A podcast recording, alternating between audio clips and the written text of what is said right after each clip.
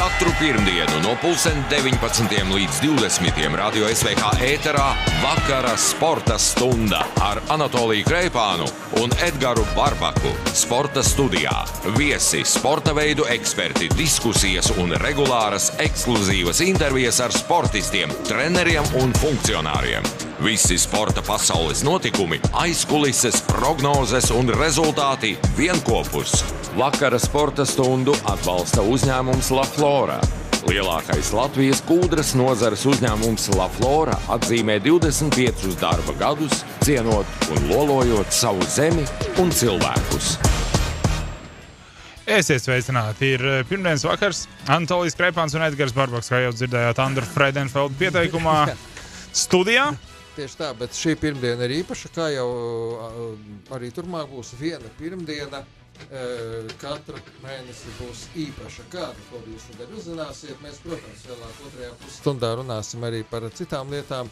Aktualitāšu mums ļoti daudz, dažni dažādu un jau arī, arī dažas interesantas lietas, dažādi interesanti jaunumi arī tagad, no pat ir ienākuši. Nu, kaut vai PPT Rīga grupas sastāvs čempionu līgā, nu, Eirolīgā, jā, vai, vai, vai, piemēram, tas, ka Huvis Helmans būs Erfurtas klubas galvenais treneris Vācijas otrajā Bundeslīgā, ja Pro B līgā, tā kā, nu, bet nes un tā, bet vispirms laikam par to, ar ko mēs sāksim.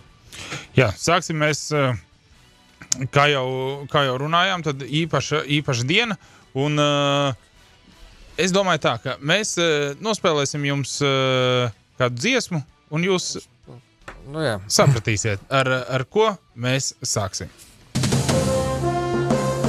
2022. gadā Latvijas Olimpiskās komitejas simtgadē. Turpmāk, reizi mēnesī, pirmdien, Radio SVH sadarbībā ar Latvijas Olimpisko komiteju ieskatīsies Latvijas Olimpiskās simtgades mantojumā un iepazīstinās ar mūsu olimpiskajām leģendām.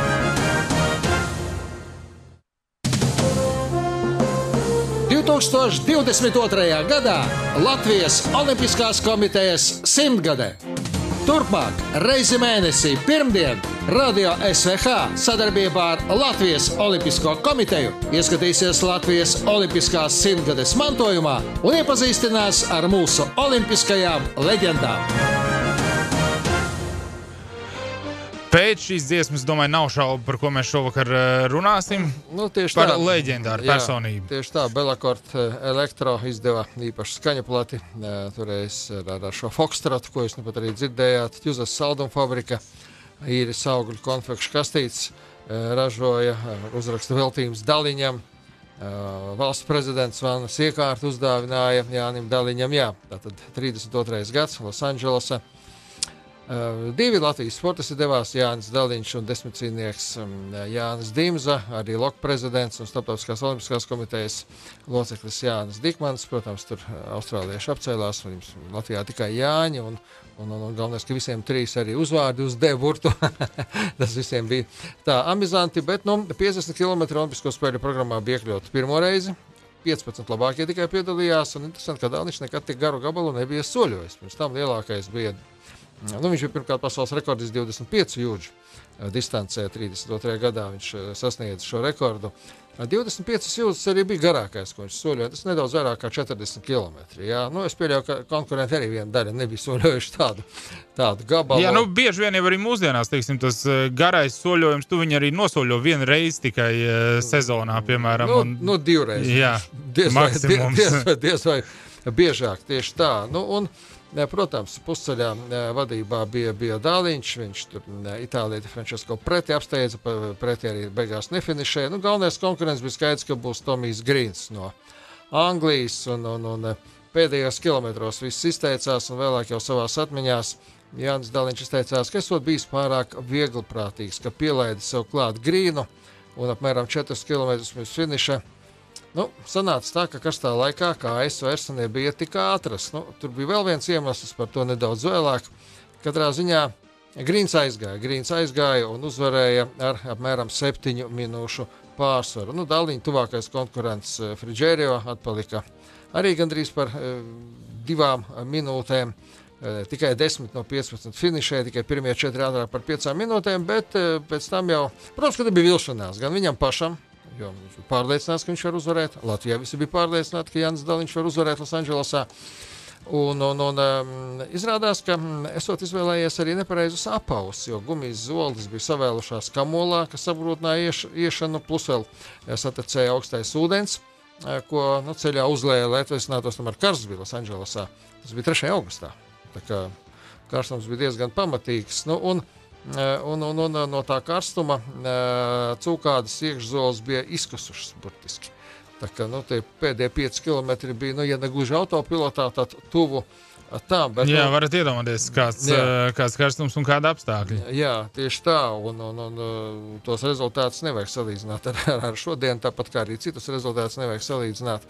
Bet, Bet ziņā... piedod, eksperti gan uh, saka, ja Jānis Dāliņš būtu specializējies vairāk vai nu uz īsajiem, vai uz garajiem soļojumiem, tad tie rezultāti un tie pasaules rekordi, ko viņš uzstādīja, varētu krietni ilgāk saglabāties. Jo skaidrs, ka tu nevari būt tāds eksperts gan īsajās nosacīt īsajās 5 km, gan garajās no, distancēs. Jānim Daliņam nebija iespēja specializēties, un kāpēc? To mēs arī to daļu parunāsim. Bet mums jāpiemina, ka arī nākamajās Olimpiskajās spēlēs viņš piedalījās. Viņš bija 34. gada Eiropas čempions. Skaidrs, ka favorīts un galvenais favorīts. Bet, Uh, tur 35. kilometrā nācās izstāties kā krampa dēļ, jā, un tā esot bijis viņa rūgtākā neveiksme viņa karjerā, kā arī pats viņš atzina.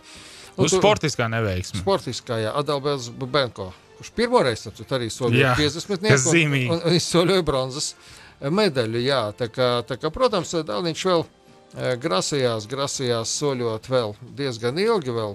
Arī nākamajās Olimpiskajās spēlēs, nākamajās spēlēs, kuras diemžēl nenotika. Kara dēļ? Jā, nu, par, par, par to mēs arī nedaudz, bet e, par specializāciju. Nu, Redzi, ir tādi divi interesanti piemēri. 37. gadā Jānis Daliņš neaizbrauca saņemt tēvzemes balvu. Tā bija ļoti prestiža balva, un tikai 25 cilvēki vispār tādu saņēmuši un neaizbrauca tāpēc, ka steidzami pavasara darbi saimniecībā, Daliņa mājā, turpat pie uh, Valmieras. Vēl stāsta, cik tas ir patiesība, cik ne. Ka, uh, viņš atteicās reiz ilgāk palikt ārzemēs, aicināja vēl vienā sacensībās piedalīties, jo, esot uzvērta zeme, jābrauc mājās stādīt kartupeļus. Nevarēs te braukt uz soļot vēl kaut kur kaut kādās sacensībās gribi, negribi, negribi jāskrien mājās. Un, un tas arī ir viens no iemesliem, kāpēc viņi uzskata par vienu no visu laiku izcilākajiem Latvijas uh, sportistiem arī tādā nu, pārcilvēku ziņā. Jo, pie tiem apstākļiem, kādos viņš bija, ko tu jau minēji, ka viņš paralēli vienkārši strādāja saimniecībā. Viņš, nu, viņš sasniedz šādus rezultātus. Viņa lauksaimniecības, eh, to, par to saimniecību mēs to arī izstāstīšu. Tas bija veids, kā nopelnīt naudu, lai varētu sportot. Un, eh, nu, konkurentiem jau bija līdzīga tā laikā situācija. Tas bija tomēr 30. gadi. Jā, gan... Tas pats Grīns, piemēram, viņš izgāja Pirmā pasaules karu. Viņš bija pat ievainots. Un, uh, viņš strādāja pēc tam dzelzceļa darbos, remontēja vilcienus, vagonus. Nu, Pieļauju, ka tas tomēr nedaudz vieglāk nekā apkopt pašam savu saimniecību laukos. Jā, bet eh, jāpiebilst vēl arī, ka, piemēram, eh, Losandželosas Olimpiskās spēles, tas ir lielās depresijas pats pats. Uh, 32. gads. Jā, pats kalngals, teiksim tā. Losandželos to starp gan bija vienīgā arī, kas pieteicās uz, uh, uz Olimpisko spēļu rīkošanu, bet arī nu, naudas daudz nebija skaidrs. Un uh, iedomājieties, Losandželos tas ir tālais krasts. Viņi tā tad trietā aizbrauc uz Ņujorku un tad mm -hmm. cauri visai Amerikai, lai nokļūtu Losandželosā. Jā, nu, pateicoties savam vingrošanas skolotājam, Jānis Daliņš iesaistījās arī soļošanas sacensības, un pirmais starts viņam bija 27. gadā, gandrīz vai nejaušs Valmieras vecajā sporta dārzā. Tur bija tāds māla cēliņš, 273 metri, kā, nu, nedaudz vairāk kā puse no klasiskā uh, stadiona apļa. Uh, un, un, un tur arī Latvijas rekordis bija atbraucis Alfreds Dūrēns, 2 km distance, un puika Dāliņš ņem un vinnēja nevarēja saprast, kas tur notiek. Pēc tam tas pats puika dēliņš un uzstāda Latvijas rekordu 3 km distancē. Bija arī tāda distance, jo tas pats Grīns, piemēram, bija eh, Olimpiskais čempions 3 km un 2 reizes desmitniekā. Jā, bet interesants vēl fakts par, eh, par pirmajām sacensībām, kāpēc viņš vispār tajās piedalījās. Jo viņam tāda doma nemaz ne, eh, nesot bijusi. Nebija. Jā. Viņš aizgāja paskatīties. Viņš aizgāja paskatīties un uh, piedalījās trīs čaļi tikai. Mm. Bet, lai iedotu balvas, vajag ceturto. Lai būtu, kā teikt, uh, nu, kāds, kuram arī jā, neiedod to medaļu. Nu, labi, nu, Jā, viņš nu, ies, iesi. ies uz starta. Jā, tieši tā. Viņam toreiz, kā tu minēji, knap pār 20. Un lūdzu, Jā. viņš izcīna uzvaru. Tieši tā. Un, un, un, protams, ka viņš savā saimniecībā mm, viņš mm, daliņos ierīkoja ā, bišu dravu, labības lauku, audzēja kartupeļus, stādīja ābeles, ogu krūmus. Starp citu, iekopa vistkopību, jo ā, viņam bija liela apsildīta un apgaismota vistu kūts, un no Losandželosas viņš atrada ne tikai sudraba medaļu. To es nezināju, to es ievas stāstos nesen izlasīju. Proti viņš atveda Lenkhornas vistu olas. Un tā visa šķirne pēc tam sāka diezgan strauji Latvijā attīstīties. Un Tā tad uh, vēl arī palika kaut kur zem lampas un izperēja viņas. droši vien, droši vien. Un uh, vēl uh, tajā pašā žurnālā bija kāds interesants uh, atgadījums aprakstīts. Valmiera 205 neatbild. Nu, toreiz jau kā bija. Nu, tu piezvani. telegram- Abonements, A- a- jā, un tad jā. savienojiet man ar abonementu. Valmiera 205. Nu, neatbild. Vienreiz neatbild, otrreiz neatbild. Vēl vairākas reizes, un tas ir tā laika žurnālists, Kārlis Krūmais. Es domāju, nu, lai neatbild. Nu, braukšu, nu, tak nekur tak viņi tā aizbrauc, neviena nav. Un tad viņš redz, pēkšņi nāk divi vīri ar, ar bombu par pleci. Izrādās abi dēliņi, Jānis, seniors Jānis. Juniors, viņi nāk no Gatera. Viņi strādāja Gaterī, viņiem vajadzēja koku materiālus sagatavot, viņi grasījās vēl kaut ko būvēt. Un tā viņam bija tāda laba treniņa nometne, fiziskā nometne, neapzināti, jo tajā laikā nu, nu, nebija nekāda dopinga, nekas. Protams, arī vēl senajā. Antika Eģiptē sportisti lietoja kaut kādu cīkstoņu smērēju sev ar dažādām eļļām, lai pretiniekam slīdētu rokas, lai nevarētu tev nogāzt kaut kāds tā laika enerģijas dzērienus dzēra, bet nu, tas, protams, nebija nekādi dopingi, kā mēs to šodien saprotam un tā tālāk. Un, Un, un, un Jānis arī turpat arī trenējās. Viņš pa šosei e, gāja, trenējās. Viņam bija izveidots arī tāds, nu, uh, nu tāds um, trīs km no Valmieras bija tāds, tāds nu, tā ikdienas distance, šurp turp, šurp turp. Un viņa dzīves biedre uh, Elza viņam pat novadīja tāds īpašs sildītājs, tāds, ko viņš izvilka tās adīts piedarknes līdz pleciem, lai ziemā nebūtu varētu Nu, tagad mēs maratonos redzam uh, tādas Maratonā. pašas ar Nike Ar zīmīm. nezīmītēm, toreiz nebija ar nezīmītēm. Jā. Jā. Tā, kā, eh, tā kā tas patiešām bija tāds nu, klasisks tā laika eh, pasaules līmeņa amatieru sportists. Un vēl te Vieglatlētikas federācija ir IAF amatieru federācija, joprojām to tagad tā sauc. Nu, bet kas vēl interesanti, tad pie šādiem treniņa apstākļiem visi ļoti slavē viņa tehniku. Jā, viņam tehnika bija izcila. Patiešām, un uh, mēs vēlāk, uh, jau kad viņš jau bija Austrālijā, pirms Olimpiskajām spēlēm, Austrālijas soļotāji pie viņa pat brauca uh, pakonsultēties tieši tehnikas jautājumos. To ir grūti izskaidrot. Nu, kā tu tā vienkārši vari bez uh, Nu, gudriem, nu, jā. lieliem treneriem to Pats, izdarīt? viņš pats sev arī bija treneris. Protams, jā. kāds ir treneris varbūt. Jā, pat- pats sev arī bija, bija treneris. Nav video analīzes, kur Jā. tu skaties. Jā, un mēs fonam vēl kaut ko no tā laika mūzikas nedaudz. Un pēc tam mēs um, atgriezīsimies pie Jāņa Daliņa, bet jau tas būs 40. tas būs 44. gads. Tā būs ceļošana uz Austrāliju. Izceļošana, diemžēl izceļošana. Jā, tā kā mēs sākām uh, faktiski šo stāstu ar Losandželosas Olimpiskajām spēlēm, tad uh, mēs dzirdējām tā laika hitu, kas bija Latvijā, viņam Protams. atgriežoties. Bet uh, kas tad toreiz skanēja tur un bija populārākā dziesma, bija Lielās depresijas faktiski himna un saucās Brother, can you spare a dime? Vai tu vari iedot man mazliet sīknaudas? Un uh, tā bija dziesma, ko es esmu pārliecināts, ka viņš esot tur dzirdēja. Vismaz vienu reizi.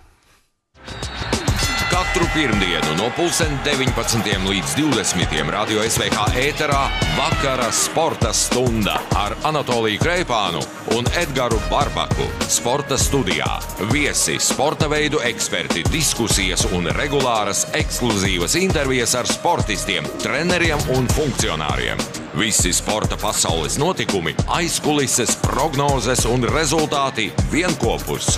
Vakara sporta stundu atbalsta uzņēmums La Flora.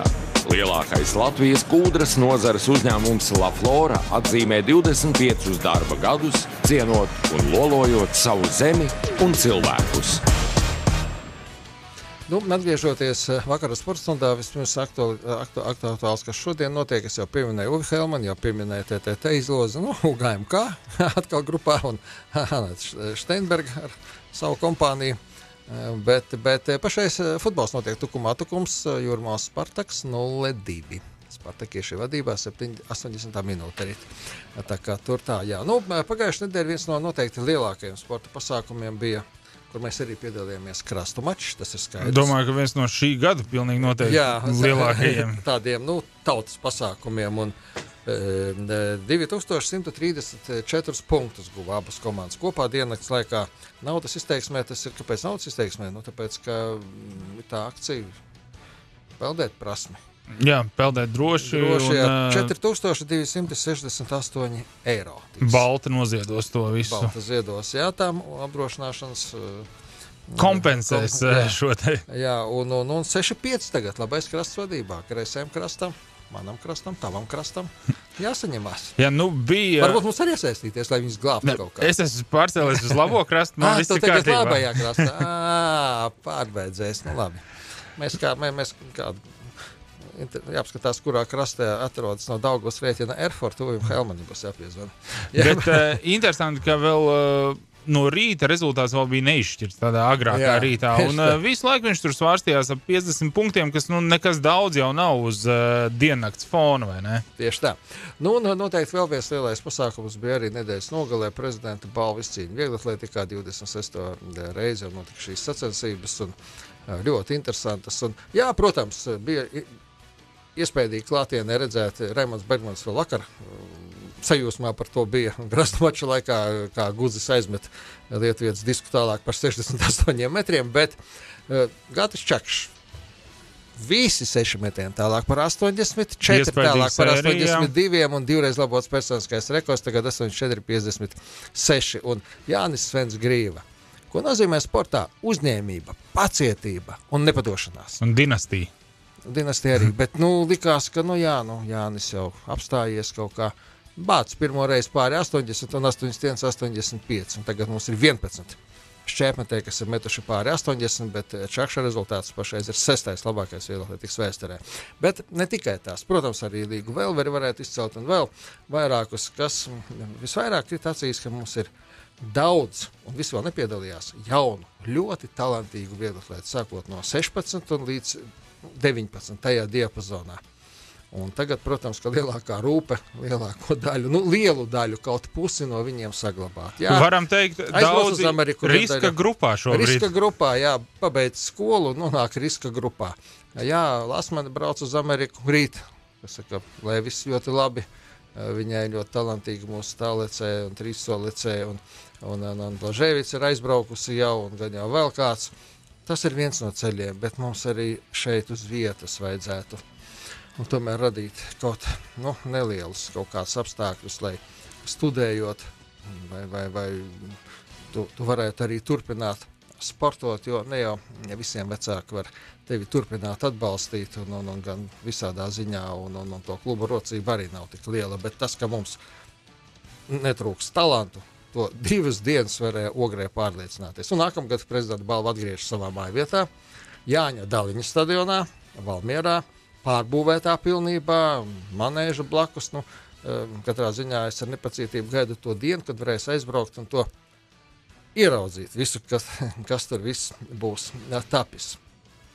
Jā, mēs eh, jau savstarpēji runājot, pieskārāmies tam, ka šis ir tāds ļoti dīvains vecums, ka tu īsti nesaproti, ko darīt tajā, tajā vecumā jaunajiem sportistiem. Un tur nu, šķiet, ka īstenībā pat braukšana uz Ameriku ir faktiski vienīgais uh, Šobrīd, jā. Jā, ceļš, ja tev nav vecāki, kas var tevi tev, uzturēt. Vai studēt, vai vecāki neatrod kādu atbalstītāju. Protams, arī, arī palīdz pašvaldības. Tur nav ko noliegt. Tāds Gatis Čakšs, ja viņam Jelgavas novada novads nebūtu palīdzējis savulaik, kad viņam bija savainojums un kad viņam bija pauze, nu nebūtu mums tādas čepmetē pašreiz. Tā ka, protams, tur ir pašvaldība atbalsts, bet nu, Rīgā un visur citur, zin, cik gribētāji ir, lai viņus atbalsta. Nu, visus ir grūti. Un katrs uzskata, ka viņu vispirms jāatbalsta. Nu, tas ir saprotams. Un var saprast arī tos uh, jauniešus. Nu, tu, cik ilgi tu par, kā teikt, uh, Sēdēs vecākiem uz kakla. Jā, un par, uh, par pliku velties un, un sacentīsies kaut kur. Nu, Nu, tieši jo tā. ir mazliet jāpagaida tagad, lai tie rezultāti būtu līdz Dimanta līgai un citiem komercmačiem. Tieši tā, un, un, un vieglatlētiem jau tur tā vide tāda ļoti um, inteliģenta un tāda ļoti, ļoti veselīga un laba. Jā, viņi daudzi sporto arī tāpēc, ka viņi vienkārši grib tajā vidē būt un viņi sporto. Arī savam priekam un sasniedz pietiekami labus rezultātus. Tas arī apsveicami, bet domājot jau par augstāko sasniegumu sportu, tur, protams, Arnim Lakstiņam, viņa komandai, Vilnius Savienībai Ir uzdevums. Rūpju, jā, rūpju daudz. Tieši tā. Jā, nu, turpina komplekta sastāvā Rīgas Dienāmo. Nu pat, nu pat ziņa parādījās, ka arī viens no AHL pieredzējušajiem vīriem būs klāts. Nā, Tas ir uzbrucējs. Nu, pašreiz, ja mēs ieskatāmies Dienāmo sastāvā, patiešām ļoti interesanti viss izskatās. Un, un, un arī par aizsargiem vairs nav tik liela uztraukuma. Nu, labi, Patriks Visockis no Polijas tas tāds uz pārbaudas laiku, bet tomēr Andrejs Vitaseks no Čehijas, 1,92 pieredzējis, arī pasaules čempionāta pieredze un Čehijas čempions ir bijis. Arī tā aizsardzības līnija top ar vien labāka un pārliecinošāka. Nu, tagad tik atliek novēlēt, lai tā sezona sāktos tad, kad tā jāsākas. Un, un normāli viss, viss aizrit, jo mm, patiešām juceklis ir diezgan liels. Gan atsevišķās valstīs ir dažādi likumi un ar izņēmumiem, bez izņēmumiem.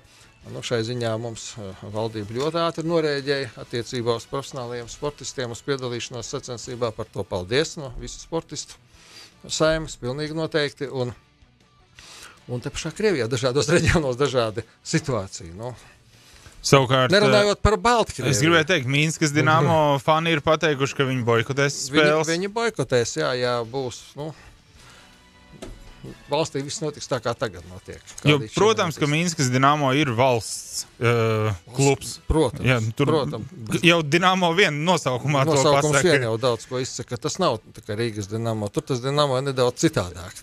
Tuvāk padome laika dīnāmo. Iekšlietu ministrijai. Iekšlietu ministrijai tieši tā. Nu, Rīga, arī, arī bija robežsardzes toreiz. Jā, robežsargi tie bija un, un, un arī iekšlietu. Struktūra, Struktūra protams. Jā. kāda bija. Jā. Nu, un mēs pieminējām Baltkrieviju, nu nevaram nepieminēt arī pasaules čempionāta kontekstu. Nu, es saprotu, ka gribas būt ļoti svarīgiem, bet uh, Fāzels ļoti labi pateica, IHF prezidents. Mēs skatāmies, kāda ir situācija. Tas arī viss šobrīd.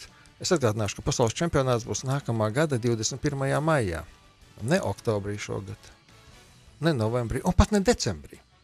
Un tas, ka ja situācija ir šāda, tad neviens neprasīs ne Latvijas valdībai, ne uh, Baltkrievijas valdībai, ne Krievijas, ne Kanādas valdībai. Starptautiskā hokeja federācija vienkārši nerīkos to pasaules čempionātu. Tas ir vairāk nekā skaidrs.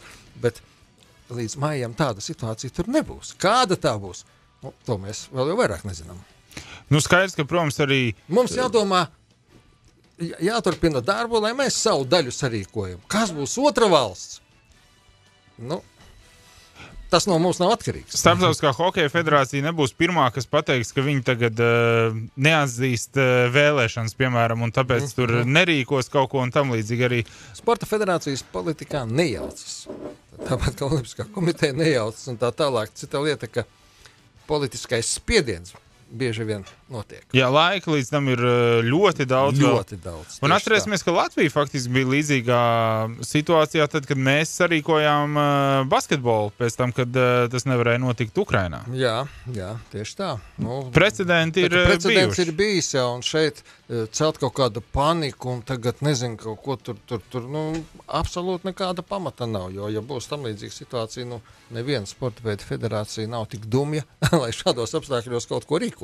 Par sportu un politiku gan runājot, uh, Startautiskā olimpiskā komiteja paziņoja, ka pilnīgi noteikti uzskata, ka nevajadzētu pieļaut uh, Olimpiskajās spēlēs uh, kaut kādu protestu izrādīšanu apbalvošanas jā, ceremonijā, tieši piemēram, nomesties uz ceļgala vai pacelta Nu, dūre, jā. kur citas līgas jau it kā tam pieiet uh, mazliet uh, savādāk, bet uh, viņi seko Olimpiskajai Pielaidīgāk, hartai, jā, kur ir tiešām ir balts uz melna, ir rakstīts melns uz balta, ka nekāda politika un uh, un tam līdzīgas lietas tur nedrīkst būt. Jā, nu, es pieminēju jau futbolu. Man liekas, ka divi pret nulli tur joprojām ir. Jā, Spartaks vadībā. Nu, un, uh, tur tā situācija optibet virslīgā tāda, ka divi līderi atraujas. Uh, cīņa par bronzu kļūst vēl spraigāka, par uh, pārējām vietām arī. Bet nu, atkal uzmanības centrā ir nonākusi Valmieras komanda. Un šoreiz ne vietējo spēlētāju dēļ, ne kaut kādu vietējo konfliktu dēļ. Bet arī, kas arī, nav, dēļ. arī nav atrisināti, jo, piemēram, Tolu sēdē tribīnē, kamēr Valmiera spēlē ar Liepā. Es varu saprast 19-gadīgu uh, nigēriešu puisi, kuram aģents sastāsta pilnu galvu, uh, ka, nu, kas tik viņu negaida, tur pareizāk, kas tik viņu gaida un sagaida Anderlecht komandā, neapstrīdēšu. Atalgojuma ziņā, visādā citādā ziņā, līgas līmenis, tas ir tuvāk arī lielajām top līgām. Tas viss ir. Bet redzam, eh, un tas, ka Valmiera viņa pilnīgi pavelti dabūja no Nigērijas bez jebkādiem transferiem, tās ir taisnība. Bet ir viena elementāra lieta. Un par šo eh, aģentu iejaukšanos un, un, un visās komandu lietās, par to visa, pasauli, visa futbola pasaule runā. Ka nu, aģenti pārāk, pārāk bieži mēģina ietekmēt kaut kādā veidā kluba vadību un tā tālāk un tā joprojām. Un, protams, ļoti labi apvārdot, ir īpaši jaunos spēlētājus kuri nu, vēl savā jaunības naivumā uztveras uz daudz ko. Eh, es nesaku, ka kāds ir piemādīts tolu, bet katrā ziņā ir viena lieta - viņam ir līgums. Viņš vakar nebija ieradies darbā. Nē, viņš bija ieradies, bet nestrādāja. Sēdēja tribīnē. Nu, un kaut kādas sankcijas paredzams, protams, par to. Un šeit uh, es pilnīgi varu saprast Valmieras kluba vadību. Viņi arī UFA griezīsies. Uh, noteikti ar to, ka nu, nu, tā, tā ir aģenta jaukšanās kluba. Kluba lietās, nu, atvainojiet, es saprotu, viņš cīnās par savu aģentu, bet viņa aģentam ir darba līgums. Lai teiktu, atkal, ka tas ir kaut kas eh, neparasts, nu, daudzas tādas uh, situācijas ir. Man šķiet, ka pat uh, Sānis Ozoliņš kaut kādu brīdi tur nespēlēja dēļ tā, ka nevarēja vienoties jā, par uh, nevarēja, līgumu. Jā. Nu, tā, tā notiek pēc arī spēles, profesionālajā tolu, bija, ģērbtuvē kopā ar komandu. Tur arī Pertī viņam tādā ziņā nekādu Pertī viņa arī ļoti labi saprot. Viņš ļoti labi pateica, viņš ir liels bērns. Kurš, nu, kurš, nu, kuru arī var saprast, un viņam pašam grūti kaut ko pārmest. Viņš puisis patiešām no sirds līdz asarām pārdzīvo to visu. Kur līdz asarām var tiešajā nozīmē? Tiešā nozīmē. Treniņā viņš ļoti grib. Asarās. Jā, viņš ļoti grib aizbraukt uz, uz Beļģijas līgu un spēlēt. Nu, es ceru, ka kaut kādu mm, vidusceļu izdosies atrast, ja ne tagad, tad pēc sezonas, jo Valmierai tomēr ir Eiropas kausos jāspēlē. Valmiera iet um, šobrīd uz bronzu, iet uz vietu Eiropausos, lai, nākam, nākamgad, lai nākamgad spēlētu, un kluba vadībai tas ir ļoti būtiski. Kāpēc lai kluba vadībai tagad vajadzētu uh, sagraut savas cerības lielā mērā, jo līdzvērtīga aizvietotāja uz sitienu tolu nav. Valmieras komandā. Jā, var jau teikt, ka rekutur ir dažādi principi. Tas pats Leons Salim Pikmē, prezidents, piemēram, saka, ka spēlētāju uzreiz jāpārdod. Tiklīdz tu jūti, ka par viņu dod lielāku naudu nekā viņš patiesībā būtu tā vērts. Nu, redz, Valmiera domā, varbūt, tā nav vēl. Valmiera varbūt domā, ka tā nav. Jo, protams, ka tā ir spēle no, no abām pusēm. Jā, jā. Tas, ko runā miljons, pusotrs miljons, nu, noteikti, noteikti ka noderētu Valmierai. Jā. Un, un tas nebūs Latvijas futbola transfera rekords. Nu, nebūs, nebūs. Man liekas, ka nebūs. Man liekas, Cauņa bija, es nezinu, kā Paharam bija, nu, tur vajag pacelt. Mm. Jā, un tur uz konto jau jā, arī labi tur tirgoja. Bet, jebkurā gadījumā, bet jau, arī bet, vēl bija bet, virs. Bet, bet ir jau tāda opcija, vēl, es domāju, valmierieši to zina. Nu, tu jau vari jā, pārdot eh, šo spēlētāju tam pašam Anderlecht ne par miljonu vai par pusotru, bet par nedaudz mazāku summu ar vienu citu nosacījumu. No katra nākamā līguma, ko arī, kas ir ļoti izplatīta prakse. Un uz tā rēķina klubi nopelna pat vairāk nekā ar pirmo pārdošanu, proti, no katra nākamā līguma, cik procentu nāk Valmieras klubam. Ko zina, varbūt viņš pēc trim gadiem Barcelonā spēlēs, vai Manchester United, vai, vai es nezinu, Dortmundē. Jā, bet var saprast arī to čali. Nu, pilnīgi saprot, var, viņam ir 19 var. gadi. Par viņš... viņu vispār neviens neko nemaksāja vēl pirms uh, par sezonas. viņu neviens neko nezināja līdz pagājušajam gadam. Un vasaras vidū viņš ieradās, sākas sist iekšā, un šogad viņam 14 vārti, un, un viņam tagad nospēlēt Eiropas kausos. Mm, izcili būtu savu parādību. Bet atkal, tā pašā laikā šā puiša priekšā jānoņem cepuri par to, cik godīgi viņš, viņš atklāti visu arī pasaka. Un Viņš jau pirms spēles ar Spartaku zināja, ka nelaidīs viņu neviens uz Anderlechtu. Un ko viņš izdarīja? Iesata divus no trim vārtiem Valmieras labā. Izvilka Tas liecina spēli. par, par viņa godīgu attieksmi, par to, ko viņš dara. Un, man liekas, tu tur.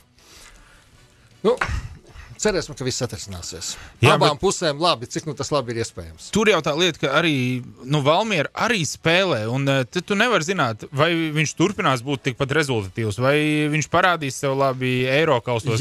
Vai bet ja nu piesietot ne- pie koka, ne, negadās kāda trauma. Un, Un- un tajā brīdī viņš neko vairs Un, nemaksā. ta, un tad jums neviens neko nepiedāvās, un jūs tad neko nenopelnīsiet. Nu, Tā ir spēle uz abām pusēm. Gan tā ir. klubi, gan tā. spēlē. Nu, pamēģināsim Kristēram sēdiem piezvanīt pēc kāda brīdiņa. Ne? jā tikmēr. galā, kā tas ir? Nedēļas laikā sarīkot trīs Grand Prix posmus motokrosā. Katru pirmdienu no 19. līdz 20. radio SVH ēterā vakara sporta stunda ar Anatoliju Kreipānu un Edgars Barbaku. Sporta studijā viesi, sporta veidu eksperti, diskusijas un regulāras ekskluzīvas intervijas ar sportistiem, treneriem un funkcionāriem. Visi sporta pasaules notikumi, aizkulises, prognozes un rezultāti vienopus. Vakara sporta stundu atbalsta uzņēmums La Flora. Lielākais Latvijas kūdras nozares uzņēmums La Flora atzīmē 25 darba gadus, cienot un lolojot savu zemi un cilvēkus. Nu, parunāsim par motoru sportiem. Pirms eh, pievērsties motokrosam, tomēr mums bija vēl viens tāds vēsturisks notikums. Jo pirmo reizi vēsturē Latvijas junior speedway izlases iekļuva pasaules komandu junior čempionāta finālā. Eh, kā, tur mēs ar Dāniju, Poliju un Lielbritāniju septembrī sākumā sacensties. Ļoti labi paudze mums aug, un arī Rīgas pienesums. Bet vēl vēsturiskāks, ja var tā teikt, notikums bija ķegumā. Pirmo reizi motosporta vēsturē, vienalga, kurā disciplīnā, nedēļas laikā vienā vietā notika trīs pasaules čempionāta posmi. Trīs Grand Prix ar dažādu nosaukumu, bet tas nemaina lietas būtību. Kristers sēdi, esam sazvanījuši. Krister, labvakar! Vakar. Vēlreiz mūžā uz kaut ko tam līdzīgu parakstītos. Nu, ja tu man vakar prasītu, tad es teiktu, nē. Šodien nevis padomāt, un rītdien droši vien jau, ka jā. Rītdien teiktu, ka jā. Es tev rīt piezvanīšu, pajautāšu. jā nu, protams, ka tas nebija viegli un uh, bija salīdzinoši sarežģīti, jo bija īsts laika periods, lai viss sagatavotos. Un, uh, bija tāds, kā es uh, varētu teikt, tāds uh, interesants piedzīvojums dzīvē, ka ko būs ko atcerēties. Un, un, un, un, un, un tāds dinamisks, vairāk kā mēnešu garumā, tāds spriedzē pavadīts laiks. Līdz ar to nu, tie cilvēki arī, kas bija kopā un kas darīja un kas apkārt un kas palīdzēja atbalstīt ar visiem, tas bija tāds liels izaicinājums, kuru kopā mums arī izdevās faktiski diezgan veiksmīgi īstenot. Jā, ja vēl nebūtu tas skatītāju ierobežojums, pavisam būtu lieliski. Bet cik es esmu dzirdējis gan no braucējiem, gan no komandām, gan no Grand Prix rīkotājiem, nu, viņi ņemot vērā to situāciju un to mm, grafiku, kādā jums vajadzēja strādāt, viņi visi bija, viņi visi atzinīgi izteicās. Nu, bez šaubām, tur, kā es minēju, tur visi iesaistītie dienesti, sākot ar, uh, ar, ar, ar, ar cilvēkiem trasē, kas bija tiesneši un, un, un ārpus trases, un tehniskais personāls un mediķi, un visi, visi strādāja tādā nosacīti ārkārtas režīmā, jo būs reāli tik īsā laikā un, un tik, tik, tik daudz sacensības, un tās viss ir, nu, tas prasa ļoti daudz enerģijas, un es Es gribu katram, kas bija iesaistīts, un visiem kopā pateikt milzīgi paldies, ka tas, tas, tas mums izdevās.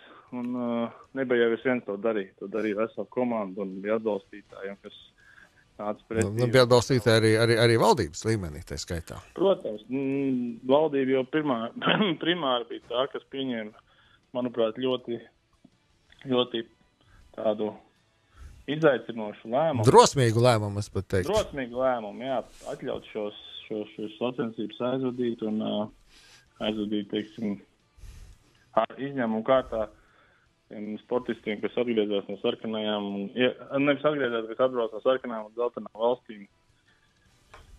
to iziet speciāli šos testus, ko mēs veicām. Nu, šī nedēļas nogalē vairāk kā tūkstots testu tika veikti sportistiem. Tas bija. Un nav neviena pozitīva.